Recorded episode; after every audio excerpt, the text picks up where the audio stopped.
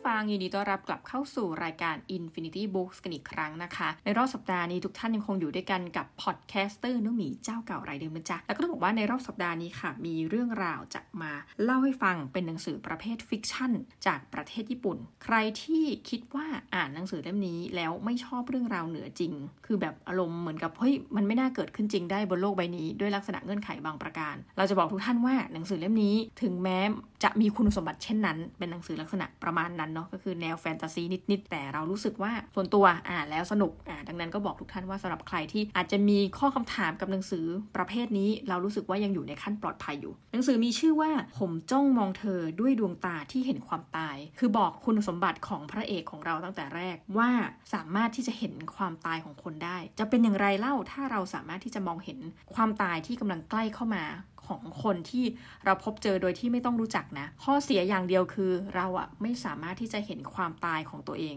ที่ใกล้เข้ามาได้ ดังนั้นปัญหาคือเรารู้ทุกคนยกเว้นเราจะไม่รู้เรื่องราวของตัวเองว่าเราจะตายเมื่อไหร่ โอเค หน้าปกเขียนเอาไว้ว่าบางทีการเห็นความตายก็ทำให้เข้าใจความหมายของการมีชีวิต หนังสือเล่มนี้เขียนโดยคุณนาโอกิเฮียคุตะ แล้วก็แปลโดยคุณเนตรนพิษสินเจริญนะถือว่าส่วนตัวก็น่าจะเป็นชื่อแรกนะคุณเนตรนพิษนี่ไม่เคยอ่านผลงานของท่านมาก่อนในการแปล ก็พออ่านจบก็สำนวนแปลสนุกนะเพราะว่าพยายามที่จะอ่านรวดเดียว หนังสือเล่มนี้มีความหนาพอสมควร ต้องบอกว่าเป็นหนังสือนิยายขายดีของญี่ปุ่น ที่ถูกนำไปสร้างเป็นภาพยนตร์เรียบร้อยแล้ว ดังนั้นใครที่รู้สึกว่าเรานะเริ่มหลังๆนะหลายเล่มเหมือนกันที่แบบถ้าเขียนว่านำไปสร้างเป็นทีวีซีรีส์แล้วนำไปสร้างเป็นภาพยนตร์หยิบทันทีค่ะเพราะรู้สึกว่าแสดงว่าต้องมีอะไรสักอย่าง ไปดูที่ปกหลังกันปกหลังเขียนว่าเทพีฟอร์จูน่าเทพีแห่งโชคชะตาในตำนานของโรมัน สามารถมองเห็นความเป็นความตายของมนุษย์ได้สำหรับเทพแล้วความสามารถนั้นอาจจะจำเป็น แต่สำหรับมนุษย์อย่างเราๆมันเป็นความสามารถที่หาประโยชน์อะไรไม่ได้เลย แต่แล้วจู่ๆ ชินอิจิโร่ก็ได้รับความสามารถนั้นมา เขามองเห็นร่างกายของคนโปร่งใส ราวกับพลาสติกใส ๆ เลยทีเดียว และรู้ได้ในเวลาต่อมาว่า คนร่างโปร่งใสนั้น มีชะตากรรมแห่งความตายรออยู่ไม่ไกล จากชายหนุ่มผู้แสนโดดเดี่ยว ที่ชีวิตในแต่ละวันหมดไปกับการขัดเคลือบสี รถในอู่เล็ก ๆ แห่งหนึ่ง ไร้ทักษะในการเข้าสังคมและใช้ชีวิตในแต่ละวันไปอย่างไม่มีเป้าหมาย กลับได้ผ่านพบความรัก มิตรภาพ และความหมายของการมีชีวิตอยู่ของมนุษย์อันแสนสั้น แต่ต้องแลกกับดวงตาที่เห็นความตายของคนรอบข้าง เขาจะทำอย่างไร จะเลือกช่วยชีวิตคนเหล่านั้นไว้ หรือจะเลือกชีวิตตนเองที่กำลังมีความสุขอย่างที่เพิ่งเคยสัมผัสเป็นครั้งแรกต่อไป หนังสือเล่มนี้มีสนนราคาเต็มอยู่ที่ 295 บาท ความหนากลมๆเลยเนี่ยอยู่ที่ราว 370 หน้า ซึ่งส่วนตัวก็จะมีความรู้สึกว่าหนังสือเล่มนี้หนา แต่ว่าเหมือนเขาจะใช้ฟอนต์ค่อนข้างใหญ่ นั่นหมายความว่าต่อให้หนานะคะ ก็สามารถที่จะอ่านจบอะถ้าเป็นประมาณสักเสาร์อาทิตย์เนี่ยสวันละกันก็สามารถอ่านจบได้โดยไม่มีปัญหาอะไระทีนี้ตัวเอกของเราก็คือคุณชิอิจิโร่เป็นชายหนุ่มโสดที่เรียกได้ว่าอยู่ในชนชั้น working class อะต้องบอกคำนี้เพราะว่าเขาทำหน้าที่ในการอย่างที่โจทย์บอกเลยค่ะก็คืออยู่ในร้านอู่ขัดเคลือบสีขัดเคลือบเงาทั้งหลายนะแต่ว่าเป็นคนที่ตั้งใจในการทำงานมากๆทำให้เจ้านายของเขาเนี่ยคุณเอนโดเนี่ยรักเขาแต่ว่าเพื่อนร่วมงานของเขาเนี่ยก็เหมือนเป็นแบบมีตัวอิจฉานะเป็นแก๊งตัวอิจฉาทั้งสองสามคนที่มีความอิจฉาในชินอิจิโร่ทั้งที่เขาเองเนี่ยเหมือนเป็นคนญี่ปุ่นชายญี่ปุ่นวัยกลางคนโอ้จะเรียกกลางคนไหมก็ยังเป็นวัยหนุ่มเนาะแต่ว่าเป็นคนที่ไม่พูด เป็นคนที่เงียบตั้งใจทำงาน ใครบูลลี่มาเนี่ยใครกันแกล้งตัวเองเนี่ยก็ไม่มีการโต้ตอบใด จริงๆแล้วณงานที่เขาทำเนี่ยเขาก็ชอบสาวออฟฟิศนะที่ทำงานอยู่ในอู่ป้อมแห่งนี้นะเขาก็ได้แต่เหมือนกับเลงเธอ แล้วก็ไปกินข้าวด้วยกัน แต่ไม่เคยที่จะพูดความในใจว่าเขาชอบเธอ แต่ลึกๆแล้วเนี่ยทั้งอู่เนี่ยก็เหมือนรู้อะว่า เอ้ยเขาน่าจะชอบเธอนะ ต้องบอกว่าอู่นี้ก็มีความถนัดในการที่จะขัดเคลือบเงานะจะเรียกว่าอู่ซ่อมก็ไม่ถูกนะแต่ว่าเป็นซ่อมความเงาแล้วกันเนาะอะพ่อขัดเงาอะไรพวกนี้นะคะ ก็เป็นงานที่ต้องใช้เหมือนคนที่มีความละเอียดเขาก็สอนเรานั่นหนังสือเล่มนี้ว่าการที่จะขัดอะไรบางอย่างเนี่ยถ้าขัดนานไปนะก็ไม่ดีต้องขัดแต่พอดีพอดีแล้วก็ต้องมีการใช้เวลา ดังนั้นเดือนเดือนหนึ่งเนี่ยมันก็ขึ้นอยู่กับว่ามีจำนวนพนักงานกี่คน แต่รู้ได้เลยว่า 1 รายได้ดีนะ ถ้าเป็นเจ้าของเองรายได้ดี แต่ว่าเราจะรับแบบเยอะๆเนี่ยไม่ได้ เพราะว่ามันงานเหมือนต้องใช้เวลา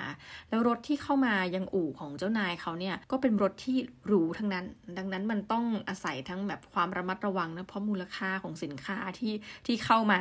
สู่มือเนี่ยค่อนข้างที่จะมีราคาแพงนะลูกค้าก็จะเป็นลูกค้ากลุ่มคนรวยอะว่าง่าย ๆ ในเรื่องก็มันก็ดำเนินต่อไปเป็นเรื่องราวความรักแบบ งงๆนะของชินอิจิโร่จนกระทั่งวันหนึ่งก็ได้เรียนรู้ว่าผลจากการที่ตัวเองไม่เคยพูดอะว่าชอบผู้หญิงคนนี้ ก็ค้นพบว่ามีลูกค้ามาเกาะติดนะมาติดพัน ผู้หญิงที่เขาชอบอยู่ และสุดท้ายผู้หญิงก็เหมือนคงแบบงึงงงักกันเนาะว่าชินอิจิโร่ก็ไม่พูดอะไรสักที เธอก็เหมือนกับเปลี่ยนใจ แล้วก็ไปชอบผู้ชายคนนั้นทำให้ชินอิจิโร่เนี่ยอกหักโอ้โหแล้วเพื่อนร่วมงานผู้แสนแสบทั้งหลายเป็นแก๊งตัวร้ายในเรื่องก็ล้อเลียนชินอิจิโร่กันใหญ่ว่าแบบเอ้าเป็นยังไงล่ะก็คือนะเรียบร้อยนะเสร็จละคนอื่นมาคาบไปกินละนะนู่นนี่นั่นก็ว่าไปเรื่อย แต่ที่สิ่งหนึ่งที่มันเกิดขึ้นแล้วเปลี่ยนแปลงชีวิตชินอิจิโร่ก็คือว่า วันหนึ่งเขาก็เหมือนเดินทางมาทำงานนี่แหละ แล้วก็มีความรู้สึกว่าเอ๊ะทำไมเขาเห็นคนข้อมือโปร่งใส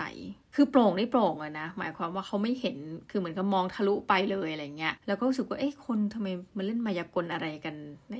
รถไฟเนี่ยงงไปหมดแล้วก็คิดว่าเป็นสิ่งที่มองว่าคนอื่นเห็นเหมือนเขาไหมคือตอนแรกเข้าใจว่า คนแรกที่เขาเห็นเนี่ยคือสงสัยกำลังเล่นมายากลอยู่มั้งนะคงไม่มีอะไร แล้วสักพักก็เริ่มเห็นขึ้นไปเรื่อยๆ เขาก็เลยตัดสินใจวันหนึ่งอะไปเหมือนกับพิสูจน์ตามล่าหาความจริงว่าไอ้ที่เห็นเห็นเนี่ยมันเป็นใครมันเป็นยังไงกันแน่นะ ตอนแรกเนี่ยอาจจะเห็นคนแค่เหมือนกับข้อมือใส สักพักเขาเริ่มเห็นคนที่แบบมองไม่เห็นแม้กระทั่งใบหน้า คือใสไปหมดทั้งตัว คือความหมายคือ คุณต้องนึกภาพเหมือนแบบเหมือนหนังอะไรบางอย่างที่คนคนนี้ใส่เสื้อผ้า แต่ไม่เห็นหน้าไม่เห็นมือคือเห็นมันเป็นเสื้อผ้าที่ลอยได้เงี้ยทำให้เขาไม่สามารถที่จะจำหน้าคนเหล่านี้ได้ วันหนึ่งคือเขาเห็นคนที่ใส่ไปทั้งตัวเนี่ยเขาก็ตัดสินใจเดินตามไป ปรากฏว่าพอตามไปสักพักคนคนนั้นก็ประสบอุบัติเหตุเสียชีวิต มันทำให้เขาได้เรียนรู้ว่า อ๋อ นี่คือคุณสมบัติพิเศษที่เกิดขึ้นกับเขาสินะ คือเขาสามารถที่จะมองเห็นความตายได้ แล้วมันทำให้เขาเรียนรู้เองว่าสิ่งใดก็ตามที่ใกล้จะตายอะนะคนที่ใกล้จะตายเนี่ย มันจะโปร่งแสงเยอะๆ ถ้าเริ่มต้นที่เหมือนนิ้วก้อย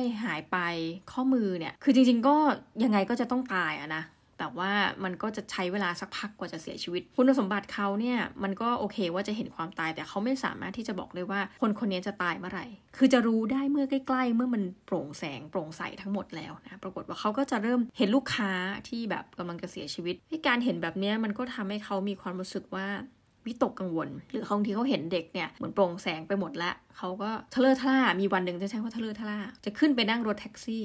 นะกำลังจะเดินทางไปทำธุระ ปรากฏแท็กซี่นั่นก็คือไม่เห็นหน้าแล้ว เขาก็เลยแบบนั่งนั่งอยู่เอ้ยเอ้ยงั้นผมไม่ไปละอะจอดจอดจอดแท็กซี่ก็งงๆนะแล้วก็จ่ายเงินชำระเงินชำระหนี้ตามกฎหมาย ปรากฏพอแท็กซี่หันกลับมาทีอ้าวหน้าเขากลับมาแล้ว งั้นแสดงว่าการที่เขาบอกเขาเห็นแท็กซี่โปร่งแสงเนี่ยแล้วบอกจอดจอดแล้วมันแปลว่าทำให้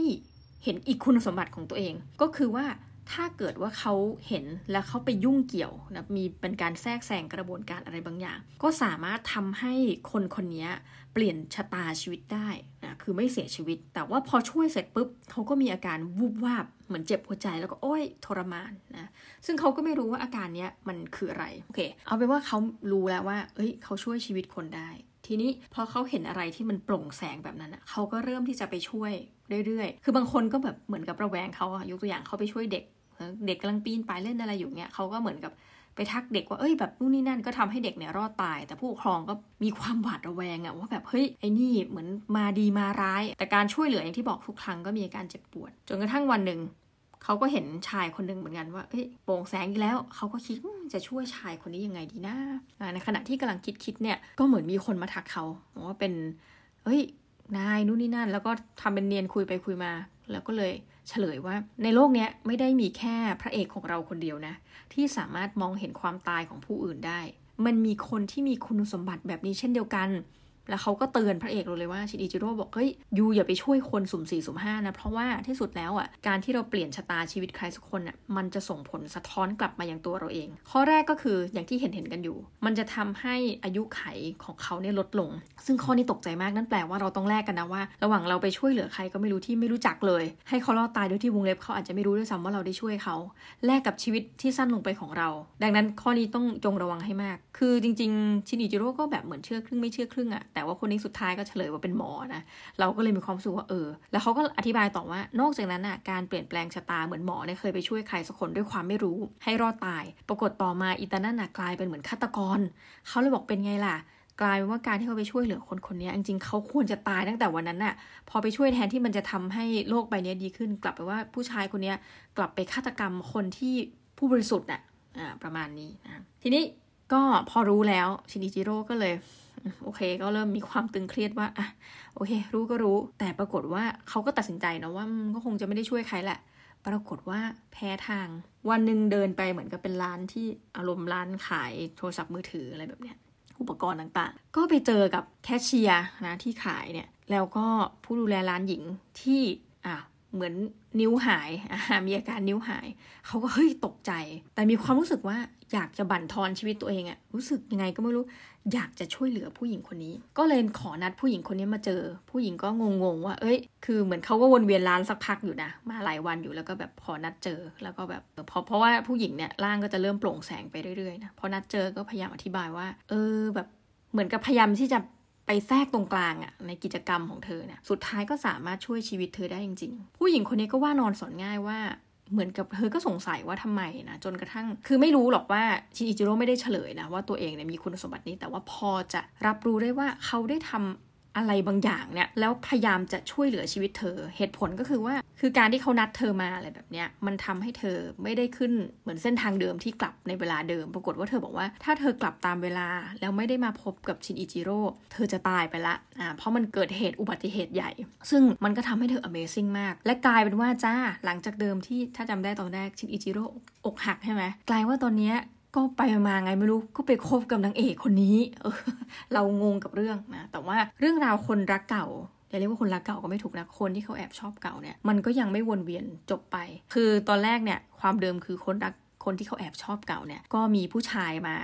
รับไปอุปถัมภ์คำชูแล้วเนาะกลายว่าต่อมาก็เลิกกันและชีวิตผู้หญิงคนนี้ก็ลาออกไปจากอู่ แล้วก็เหมือนกับมีชีวิตที่เตลิดเปิดเปิงอะนะแล้วก็กลับมาเหมือนกับมาวนเวียนในหัวใจของชินอิจิโร่อีกครั้งว่า จะได้ทำการช่วยเหลือผู้หญิงคนนี้อย่างไร พร้อม ๆ กันกับงานที่เขาก้าวหน้าขึ้นนะคือสุดท้ายเนี่ยเรื่องก็จะไปเฉลยว่า โอ้ เจ้านายแบบรักมากจนกระทั่งเหมือนให้โอกาสอะในการที่เออไม่ต้องมาอยู่ในอู่ของผมหรอกวันๆไปเปิดอู่เองเลยนะ ก็ช่วยเหลือเต็มที่สรุปก็คือชินอิจิโร่ก็จะมีเวลาเป็นของตัวเองมากขึ้นในขณะเดียวกัน เขาก็มีการช่างใจในการที่จะช่วยเหลือคนมากขึ้น แล้วมันก็มีเหตุการณ์ที่พลิกผัน ซึ่งเราจะทิ้งครูไว้ตรงนี้ทุกท่านคือว่าสุดท้ายมันจะมีช่วงที่ชินอิจิโร่อะแอบเห็นคนในรถไฟเนี่ยเริ่มมีอาการโปร่งแสงพร้อม ๆ กัน จนเขาเดาว่ามันน่าจะมีการเกิดอุบัติเหตุหมู่ ขั้นรุนแรง และพอคนกลุ่มนี้เดินทางโดยรถไฟเนี่ยมันเริ่มใสไปมากขึ้นเรื่อยๆ และใสหลายคน เขาก็ไม่สามารถจะเดาได้เพราะคุณสมบัติเขาเดาไม่ได้ ว่าจะตายเมื่อไหร่ แต่เขารู้ว่ามันจะต้องเกิดเหตุอะไรแน่